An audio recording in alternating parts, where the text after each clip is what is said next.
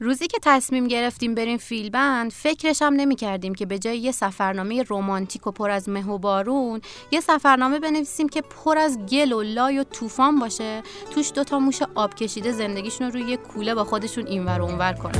در راه جان بدهم، پا به خطرها بنهم، از سر و سامان برهم، لبتر کن به همان شیوه که با ناز رساندی تو، بیا و آتش قلب مرا بیشتر کن. ما آدم لحظه آخر سفر رفتن یا دم تعطیلات بار و بندیل بستن و تو ترافیک گیر کردن نبودیم. یعنی من نبودم. همیشه از 10 روز پیش مثل مونیکای توی سریال فرندز همه چیزو چک می‌کردم و حسابی برنامه می‌ریختم. از زمان سفر گرفته تا وسیله نقلیه و جای کمپ و 100 تا چیز دیگه. اما این بار تصمیم گرفتم که خودم و از این همه استرس رها کنم و هیچ برنامه‌ای نریزم. و اینطوری شد که سفر ما به معنای واقعی شد یه سفر ماجراجویانه. اصلاً سفر ماجراجویانه فقط اونجاش که وسط ماجراجویی میونه ترافیک سنگین جاده هراز میخواستم مثل سامورایا بپرم رو ماشینا که رانندهشون از سمت راست و توی خاکی سبقت میگرفتن، ترافیک هم سنگین‌تر میکردن. البته ببخشید، من باز یهو یاد این قضیه افتادم، جوگیر شدم، پریدم وسط داستان. اینکه رفتیم ترمینال و خیلی راحت اتوبوس گیرمون اومد و نیم ساعت بعد حرکت کردیم، چندان اتفاق خاصی نبود. اتفاق خاص اونجاش بود که مسیر 3 ساعته تهران به آمل رو به خاطر کیپ بودن جاده هراز 7-8 ساعته رفتیم. تازه 9 شب رسیدیم به آمل.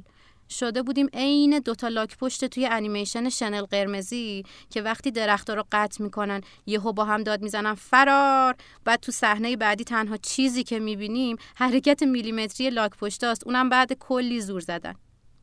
ما هم اوایل به محض اینکه جاده باز میشد لبخند میزدیم و شادی میکردیم، چند ثانیه بعدش دوباره توی ترافیک گیر میکردیم.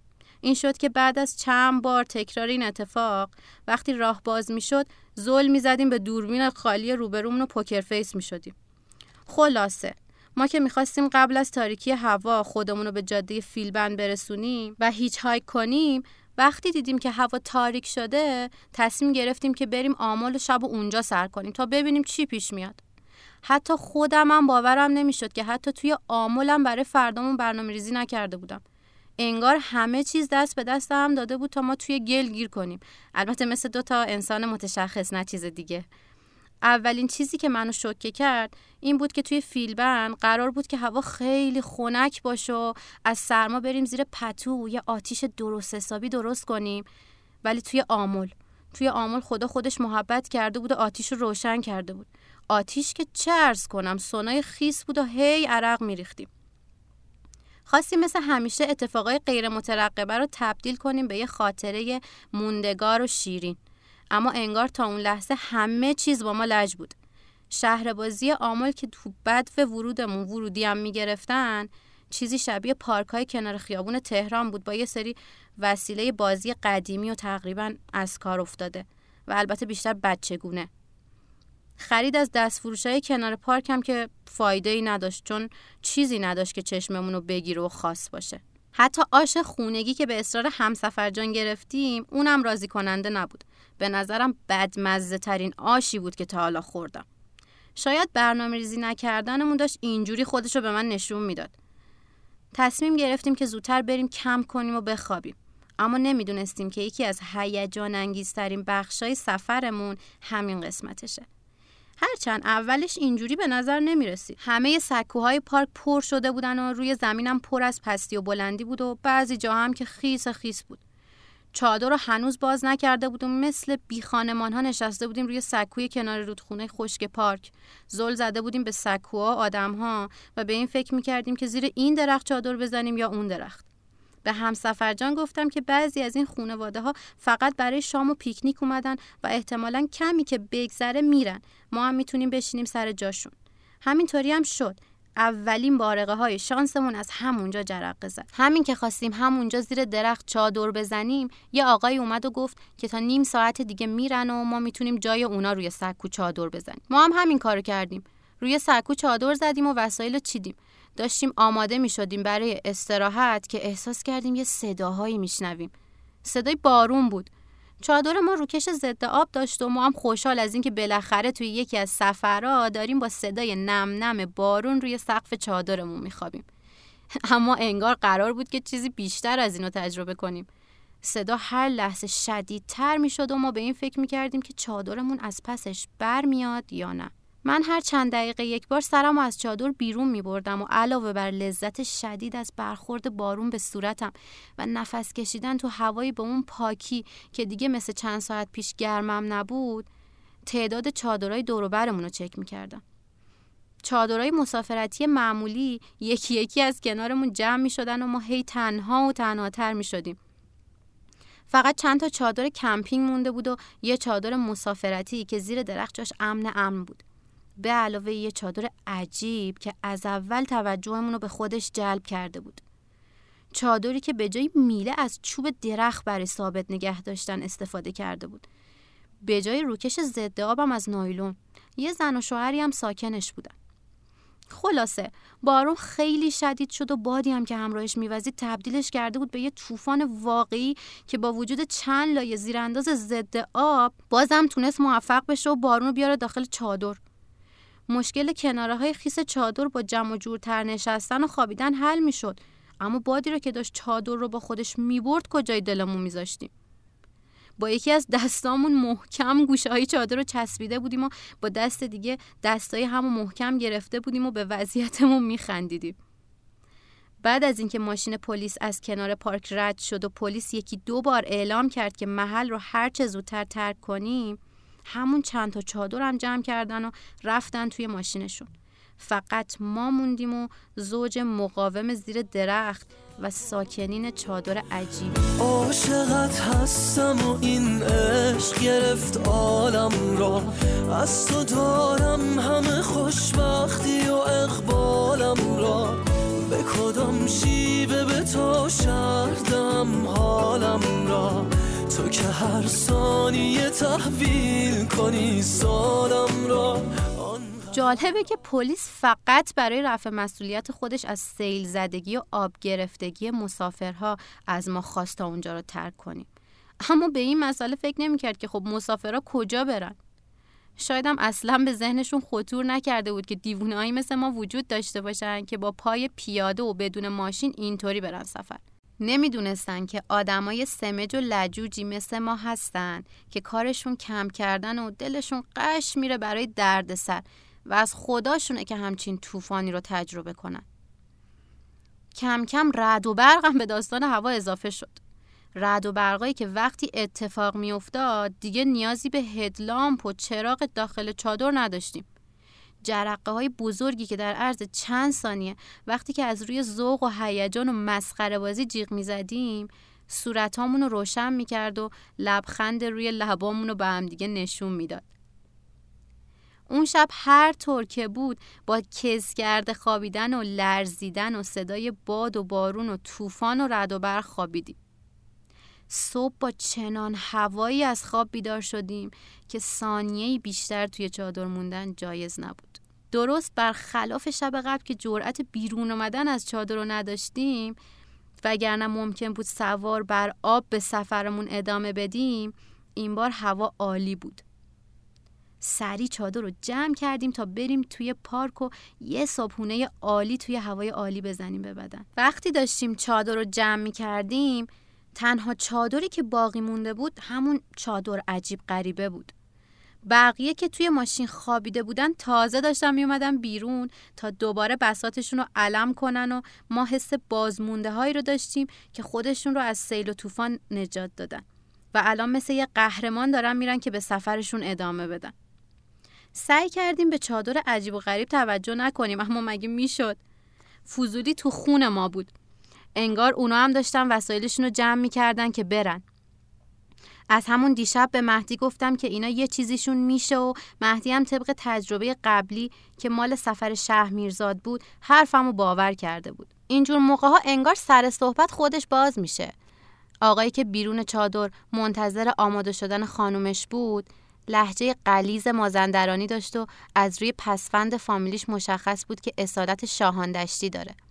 با همون لهجه شیرینش کلی سر به سر من و مهدی و همسر خودش میذاشت و تازه بعد از اینکه خانومش آماده شد و اومد بیرون فهمیدیم که کلی با هم اختلاف سن دارن و اونطوری شد که آقای شوخ مازندرانی گفت به ما که خانومش کارآموزش بوده و اون دوره‌ای که می اومده پیشش عاشقش شده که البته این حرفا از طرف خانومش بی جوابم نمیموند.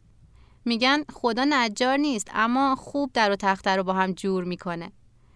انگار کلکلایی که زن و شوهر با هم داشتن سختی زندگی رو براشون کمی شیرین‌تر میکرد. سختیایی که تو همون زمان آماده شدن خانومش ازشون مطلع شدیم. از لابلای حرفای آقای خوشلهجه مازندرانی فهمیدیم که به خاطر بی‌معرفتی یه نفر زندگی خوب مالیشون از هم پاشید و الان 2 ماهه که توی چادر زندگی میکنن. همون چادر عجیب و غریبی که بهتون گفتم. وقتی داشتن چادرشون رو جمع میکردن و میرفتن حتی نتونستیم ازشون بپرسیم که کجا میرن و در طول روز چی کار میکنن. ما فقط فهمیدیم که زندگی سختی دارن و با این وجود ذره‌ای روحیه‌شون رو از دست ندادن. طوری به نظر میرسیدن که همه از جمله خود ما فکر میکردن که اینا یه زوج ایرانگرد و ماجراجو هستن که هیچ چیزی نمیتونه جلوی سفرشون رو بگیره. نه خراب شدن چادرشون، نه بارون و طوفان، نه هیچ چیز دیگه. شاید هم واقعاً اونا همچین زوجی بودن و این اتفاق فقط روح ماجراجوشون رو بیدار کرده بود. به پیشنهاد من شماره هامون رو رد و بدل کردیم و بعدش هم 2 تایی رفتیم توی پارک و با نونی که آقای مازندرانی بهمون داده بود یه صابونه عالی خوردیم. با مشورتی که با دوستمون کردیم تصمیم گرفتیم تا به جای فیلبند که دیگه واقعا وقتش نبود بریم آویدر. یه پارک جنگلی و مجتمع تفریحی تقریبا بکر نزدیک به پارک جنگلی نور و جنگل سیسنگان. رفتیم به سمت محمودآباد تا از اونجا با تاکسی‌های عبوری به سمت نور بریم. به محمودآباد که رسیدیم یه کمی خرید کردیم و داشتیم طول خیابون رو به سمت ایستگاه تاکسی میرفتیم که یکی از همون کوچه‌های شمالی اسیرمون کرد. از همونایی که تهش به جای بنبست و خونه و ساختمون میخوره به دریا. نیازی نبود که با هم مشورت کنیم. همین که چشممون خورد به دریا چند ثانیه مکث کردیم و همزمان مسیرمون به اون سمت عوض شد. نمیخوام از دل و قلب دادنمون با دریا بهتون بگم چون هم هدف سفرناممون این نیست و همین که هیچ وقت نمیشه از دل دادگی به دریا گفت و از عشق و عاشقی توی اون لحظه نوشت. سعی کردیم سوار تاکسی عبوری بشیم تا هزینه‌اش کمتر بشه که از شانس خوبمون که برخلاف چند روز پیش با همون یار بود آقای سوارمون کرد که اصلا کارش رانندگی نبود و برای اینکه توی مسیرش همراه داشته باشه تا تنها نباشه و باهاشون حرف بزنه مسافر سوار میکرد. دستش درد نکنه آدم خوبی بود اما کاش با هارور استوریایی که درباره سیلای وحشتناک سالای پیش گیلان میگفت اینقدر ما رو نمیترسوند. از اینکه چه بلایی سر سقف خونه ها اومد و حتی درختها از جا کنده شدن و چند نفرم مردن. ما فقط به همدیگه نگاه میکردیم. تا اینکه دوباره بارون شدید مثل شب قبل شروع کرد به باریدن، شایدم شدیدتر، طوری که راننده حتی جلوی چشمش هم نمیدید و ماشین از شدت بارون توی جاده هی تکون میخورد. بالاخره هر جوری که بود رسیدیم به ورودی دهکده و حالا بارون نم نم میبارید و ما باید اول جاده با کلی کوله و خرید و خوراکی منتظر میموندیم تا یه ماشین بیاد و به ندای هیچ هایی که ما پاسخ مثبت بده. چندتایی اومدن و رفتن اما از لبک هیچ خبری نبود تا اینکه یه ماشین شاسی بلند از همونایی که اصلا اسمش هم نمیدونم اومد و مهدی با خنده گفت کاش این یکی سوارمون کنه. منم با یه حالت بدبینانه که همیشه این حالت رو دارم گفتم که هیچ وقت از این شاسی بلندا انتظار نداشته باش که وایسن و مجانی سوارت کنن. این شد که من ضایع شدم و تو همون لحظه ماشین ترمز کرد و خانومی که بغل دست راننده نشسته بود اشاره کرد که بریم و سوار شیم. یه خانواده مهربون و مذهبی اردبیلی بودن که مادر بزرگ و برادرزاده هم پشت ماشین نشسته بودن. گویا خانواده داداششون هم با یه ماشین دیگه از پشت سرشون می اومدن. خلاصه این بار هیچ هایی که من زود جواب داد و بعد از 10 دقیقه رسیدیم بالای کوهستان و ورودی سد خاکی آویدر. وارد که شدیم تازه فهمیدیم بهشت یعنی چی؟ میگم تا شما هم بدونید. یه کوهستان بزرگ که دور تا دورش یه جنگل سرسبزه، وسطش هم یه دریاچه زیبا و زلال با یه جزیره کوچیک سبز که انگار رو شناوره، با آلاچیقای کوچیک و چوبی اطرافش. ما به توصیه دوستمون همه این آلاچیقا رو رها کردیم و رفتیم به اون سمت دریاچه که حسابی بکر بود و تقریباً هیچ بنی بشری اونجا نبود. یه جای دنج و بی سر و صدا که به خاطر مسیر سختش هر کسی هم که قصد میکرد بیاد و خلوتمون رو به هم بزنه پشیمون میشد. ناهار رو تو همون سرزمین بکر و ناشناخته کوچیک خودمون خوردیم و سرخوش بودیم از این که داریم این لحظه ها رو به خوشی میگذرونیم. لباسا و پتوهای خیس رو پهن کردیم روی درختا و دراز کشیده بودیم و خیره به آسمون بودیم که نم نم بارون شروع کرد به باریدن. قبلا در مورد این قضیه با هم حرف زده بودیم. نمیدونم چطوری و از کجا به این نتیجه رسیده بودیم که توی همچین ارتفاعی بارون شدید نمیباره. هرچی هست فقط بارون نم نمه. حس میکنم واکنش ناخودآگاهی بود به داستانای ترسناک آقای راننده تا خودمون رو دلداری بدیم. چون وقتی مهدی داشت میگفت که نمیتونه توی نمنم بارون بخوابه و من بهش گفتم که بهتره چادر بزن و توی چادر بخوابه چون من همینجا راحت و خوشحالم، مهدی به فکر فرو رفت و داشت تنبلی میکرد که در عرض کمتر از 20 ثانیه احساس کردیم آسمون میخواد یه درس مهم جغرافیایی بهمون بده. هنوز آموزش نداده میخواست به سخت‌ترین شکل ممکن از همون امتحان بگیره. یهو چنان بارونی شروع کرد به باریدن که من قبل از اینکه بتونم حرکت کنم همه چیز خیس شد. من که بیمار توام، عاشق و شیدای توام، از من خسته پرستاری کن، هر دعایی بکنم حاجت دلخواه تویی، ای همه کاری قلبم آمدم کاری کن، عاشقت هستم و این عشق گرفت عالم را، از تو دارم همه خوشبختی و اقبالم را، به کدام شیوه به تو شردم حالم را، تو که هر ثانیه تحویل کنی سالم را، آنقدر من فقط تونستم به اون سمت دریاچه نگاه کنم و آدمایی رو ببینم که شبیه به یه سری غاز مضحک دارن اینور و اونور میدونن تا خودشونو از شر بارون رها کنن. به نظرم توی اون لحظات بهتر بود که اونا وای میستادن و با نگاه کردن به ما خدا رو شکر میکردن که جای ما نیستن.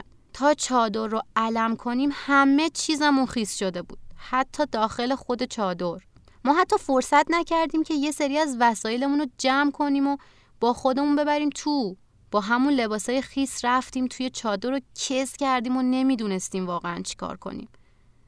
ما حتی نمیتونستیم خودمون رو برسونیم به اون سمت دریاچه، چون اگه بارون شدید رو هم در نظر نمیگرفتیم، از اونجا که نصف مسیرمون هنوز آسفالت نشده بود، حتما با این بارون راهش انقدر گلی شده بود که با اون همه وسیله حتما فرو می رفتیم توش و اصلا امکان حرکت نداشتیم.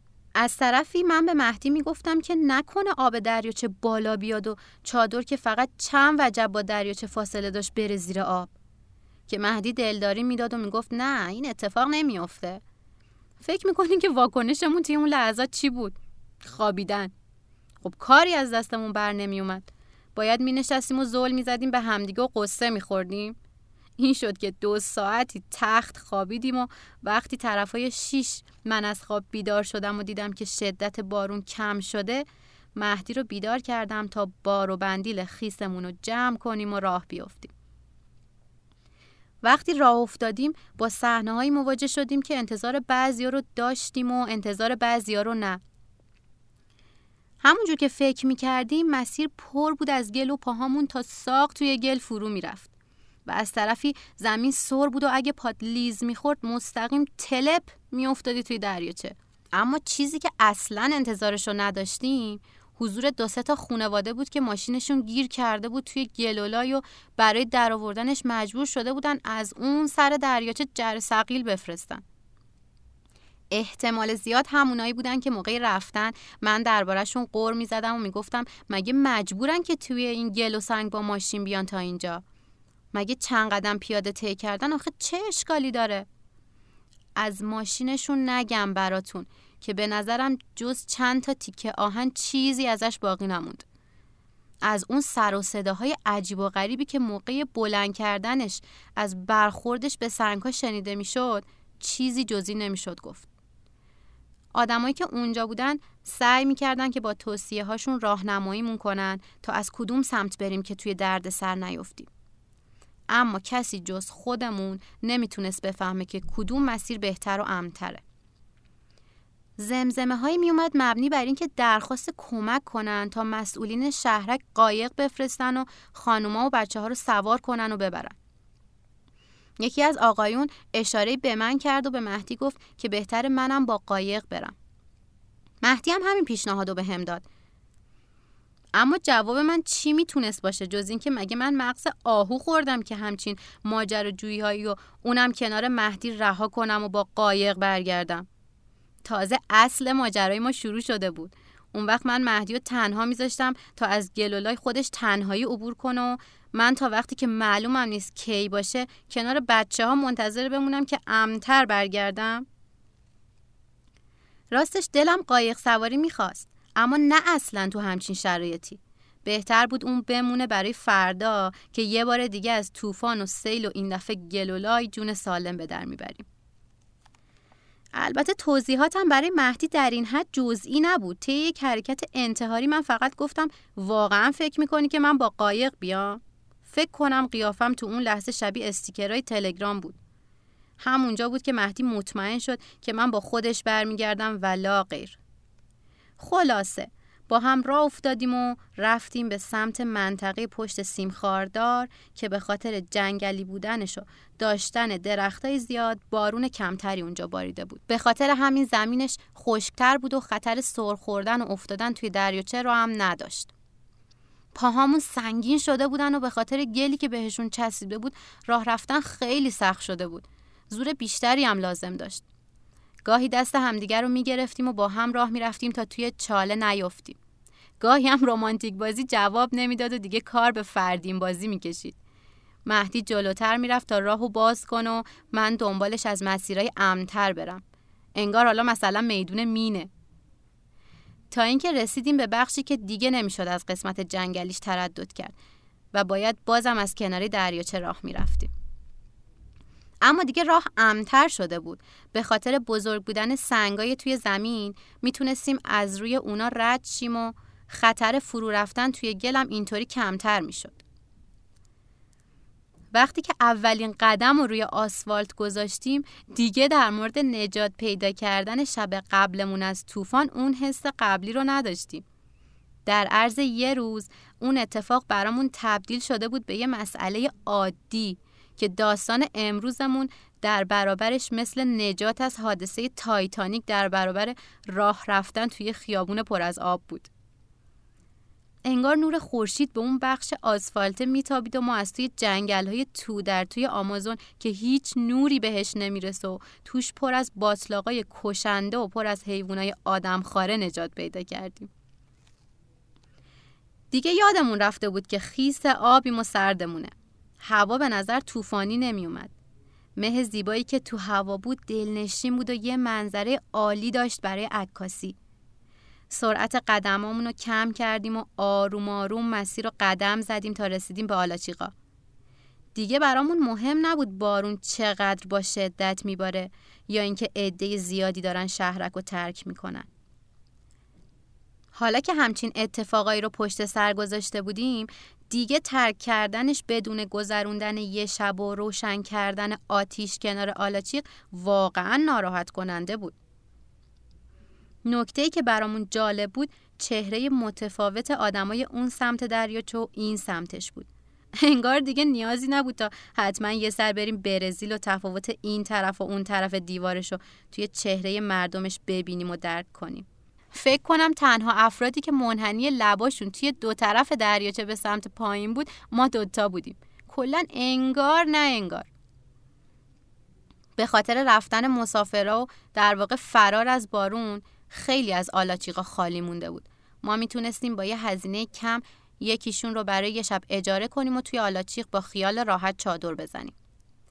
وقتی چادر رو علم کردیم و تموم زندگیمون رو پهن کردیم تا خشک بشه، نشستیم تا نفسی بکشیم و غذایی بخوریم که تازه قایقی رو دیدیم که زن و بچه‌های اون سمت دریاچه رو رسونده بود به این سمت. دیگه شب شده بود و چراغا روشن. در حالی که توی چادر نشسته بودیم و کنار آتیش گرم می‌شدیم، متوجه چیز جالبی شدیم. ما درست روبروی قسمتی نشسته بودیم که چند ساعت پیش توش کمپ کرده بودیم و از ترس بارون و سیل به چادرمون پناه برده بودیم. یهو فهمیدیم که در عرض چند ساعت زندگی دو نفر چقدر میتونه تغییر کنه و این تغییر فقط به اراده و خواست خود آدم برمیگرده که بخواد و تلاش کنه. خب دیگه از فاز نصیحت و جو بیایم بیرون و برسیم به آخرای داستان سفر عجیبمون. شب با لباسای خیس خوابیدیم و سرما رو تحمل کردیم به امید اینکه فردا از هوای عالی دمسابی لذت ببریم و بالاخره فرصت کنیم تا جنگل بزرگ اطراف منطقه رو کشف کنیم. کشفی که نتیجهش این شد که تصمیم گرفتیم دفعه بعدی بازم بیایم اینجا و این دفعه وسط جنگل تاریکش کمپ کنیم. البته بعد از چک کردن آب و هوا.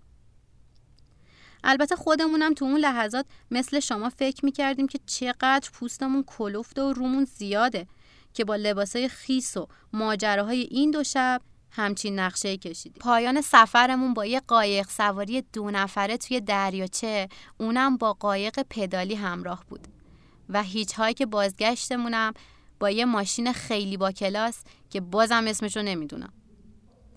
بعدش هم حرکت به سمت چالوس و یه هیچ هایی که دیگه برای پرداخت نکردن پول تنها اتوبوس باقی مونده چالوس به تهران که VIP بود و هزینه‌اش 2 برابر اتوبوس معمولی و این برای ما پول زیادی بود.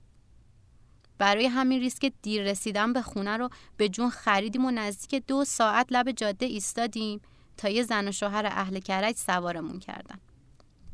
بازم من عجولانه قضاوت کردم و فکر کردم گیر یه خانواده بداخلاق و بی‌اعصاب افتادیم و کارمون زاره که نتیجهش کاملا برعکس شد. اونا حتی توی کرج انقدر منتظر موندن تا یه اتوبوس به مقصد تهران برسه و ما رو سوار کنه. شماره‌شون رو گرفتیم و باهاشون دوست شدیم. نکته جالب اینجاست که این یه دفعه رو که فکر می‌کردیم دیرتر از همیشه برسیم، برعکس دفعات قبلی حتی زودتر هم رسیدیم و تونستیم سوار آخرین قطار مترو بشیم و سر وقت برسیم خونه. در حالی که ما سابقه 5 صبح رسیدن هم توی کارناممون داشتیم.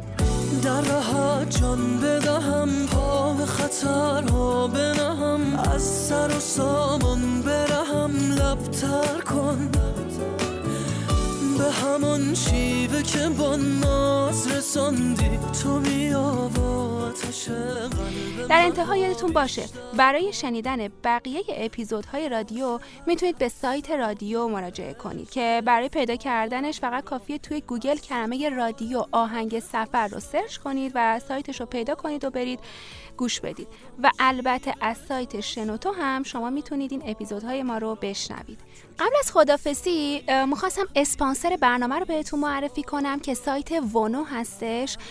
وانو یک سایت کامل و مرجع جامع تورهای گردشگری و طبیعتگردیه. آدرس این سایت wano.ir هستش. حتی میتونید توی گوگل همون رو سرچ کنید، وانو، و سایتش رو پیدا کنید و از طریق اون هر توری که مد نظرتون هست انتخاب کنید. البته اونجا میتونید آدرس اینستاگرام و تلگرامشون رو هم پیدا کنید. حس دگر جاری نیست، تو خودت خوبی وگرنه به تو اصراری